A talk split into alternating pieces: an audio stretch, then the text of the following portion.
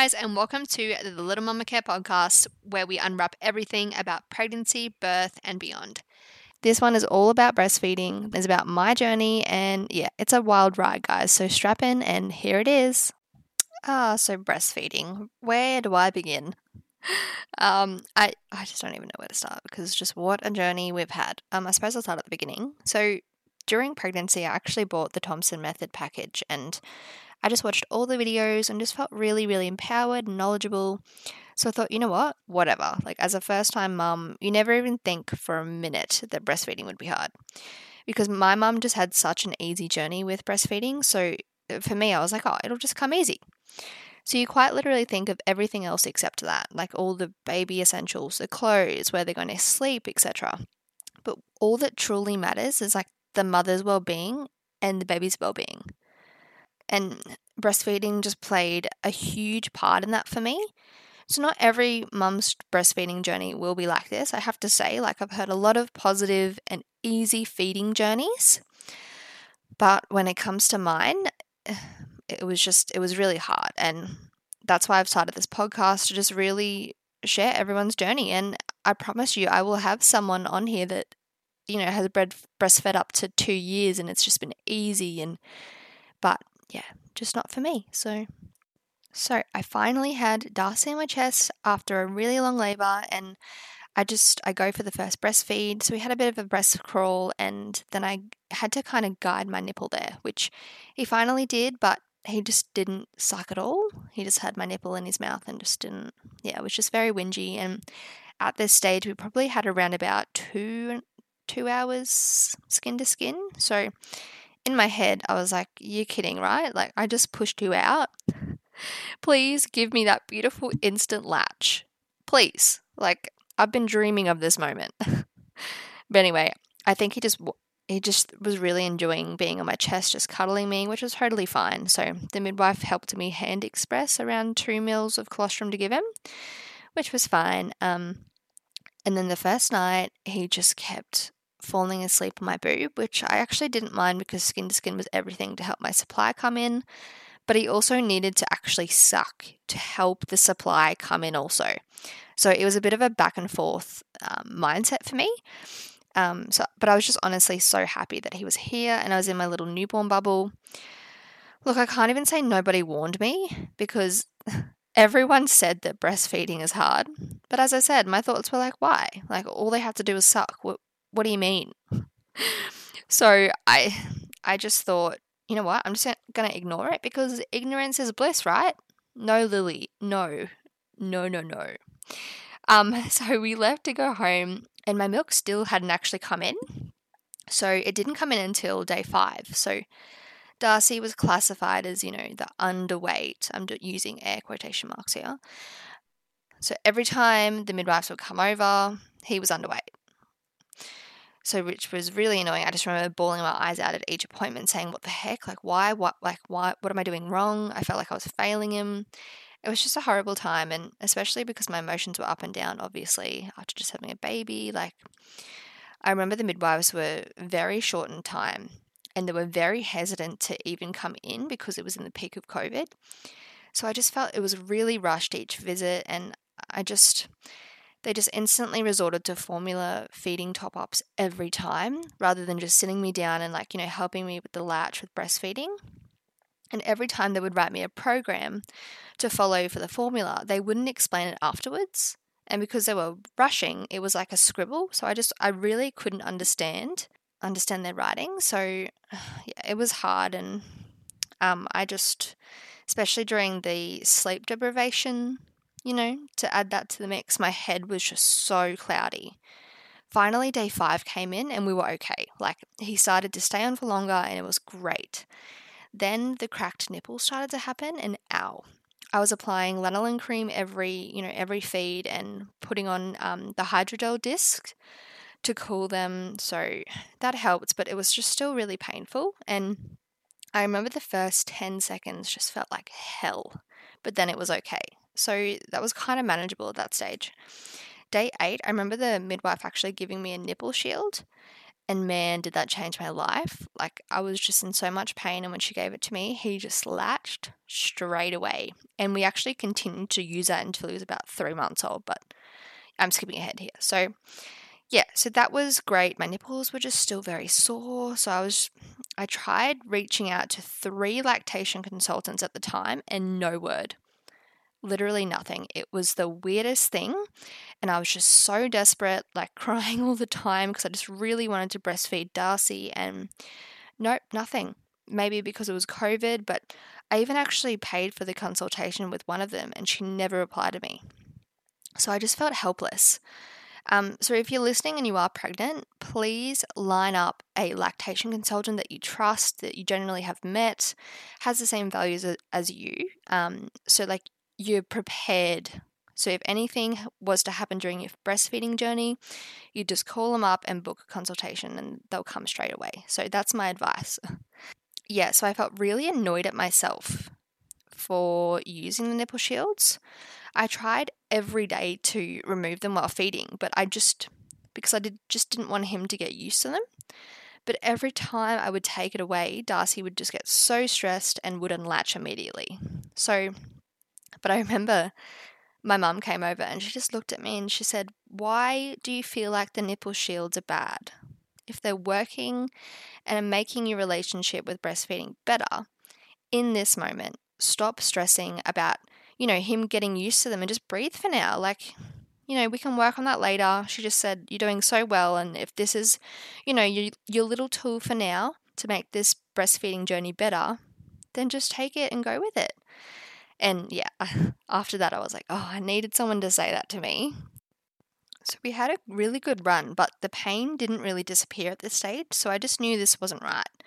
Um, it got to the stage where I would f- actually feed him formula during the night to allow my boobs to rest for that time period, but I would still have to pump during that time.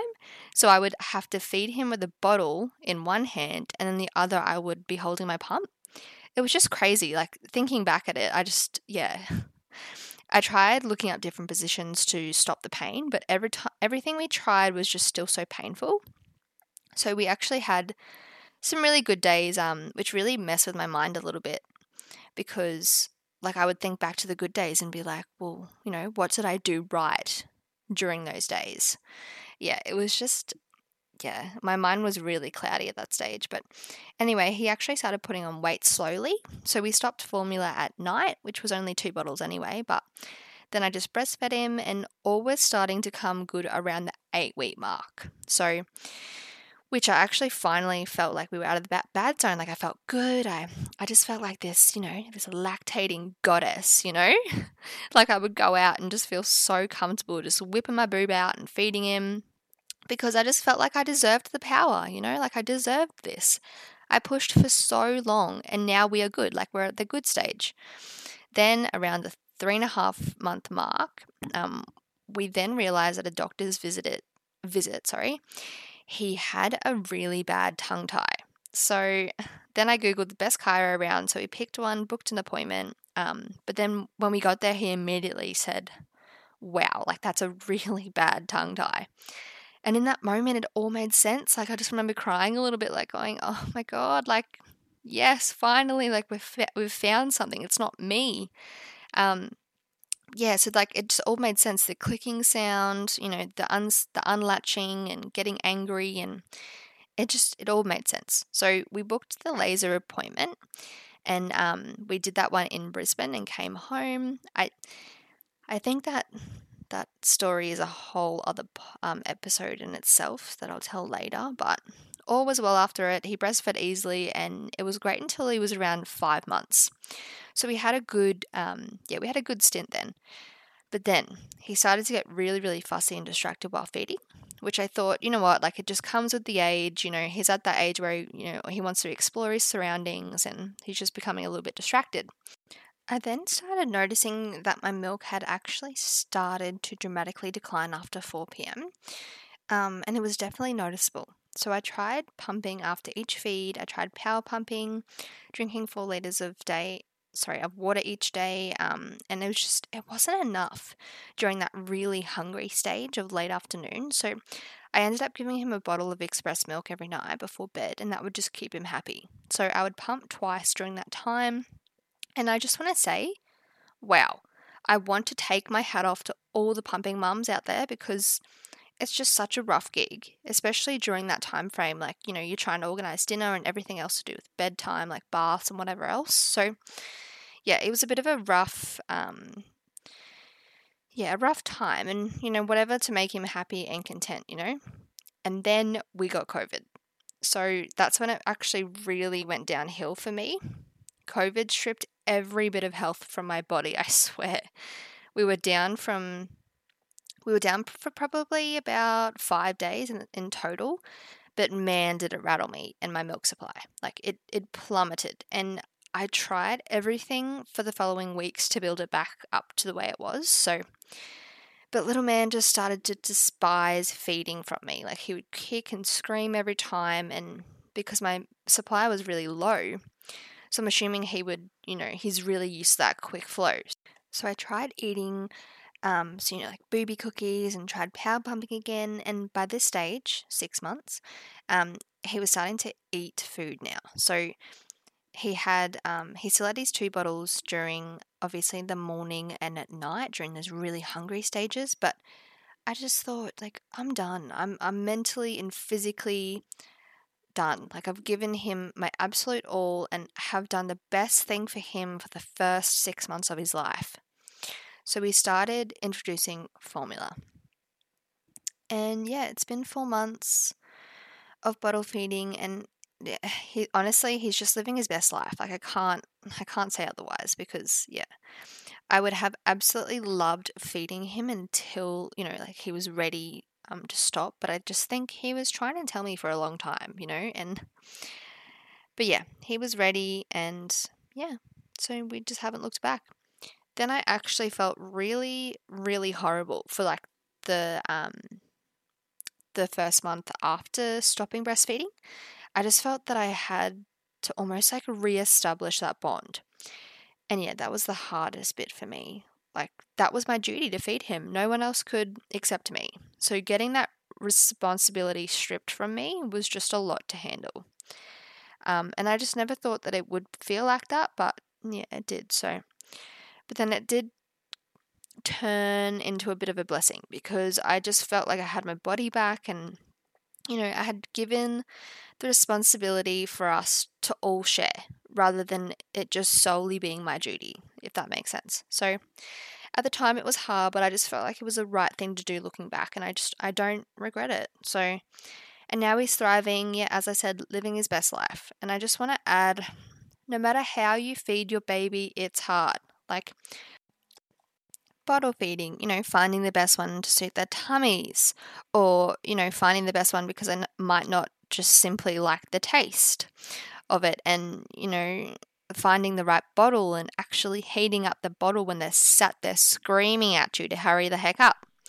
Or then there's breastfeeding, the latching problems, or it just solely being on, you know, on you to feed your baby and you feel annoyed sometimes by stopping everything you're doing and just sitting and feeding your baby. And you know, obviously being with them 24/7 in case they're hungry, blah blah blah blah. Like it's it's just it's all so hard. And so just take a break on beating yourselves up, okay? Like we're all just doing the best thing for our kids, whether that's formula feeding or breastfeeding. Whatever. We need to support every single mum here. Keep up the good work, guys, and just know that you are all enough for your babies, okay? Okay. And there you have it. Thank you for listening to this week's Little Mumma Care podcast. So, I'm going to end all the episodes with a mum hack from me personally and one from the audience. So, every Monday, I'll be putting up a question box on my socials that anyone can share um, a mum hack with us there. Thought that would be you know, some fun. So, mine is vinegar. So bloody random, but I'm in love. Uh, it's such an underrated cleaning product that isn't an intense chemical. Like, because sometimes you just get a headache from those bloody chemicals. They're horrendous. I clean everything with it the floors, the bathrooms, the windows. It's honestly a god in my house. But yeah, that's it. That's my mom hack. so just chug out all your other chemicals and just have vinegar. Honestly, if you have a window licker like me, it'll make you feel better when he's licking the windows that he's literally just licking vinegar. Anyway, guys, once again, I will link all the social media platforms in the show notes. But if you guys could take some time to go and give the show some love by sharing, that would be very much appreciated. And of course, if you guys have a story um, you'd love to share on the podcast, please message me and we can have a chat. See you guys next Sunday for a very special birth story. Little Mumma out.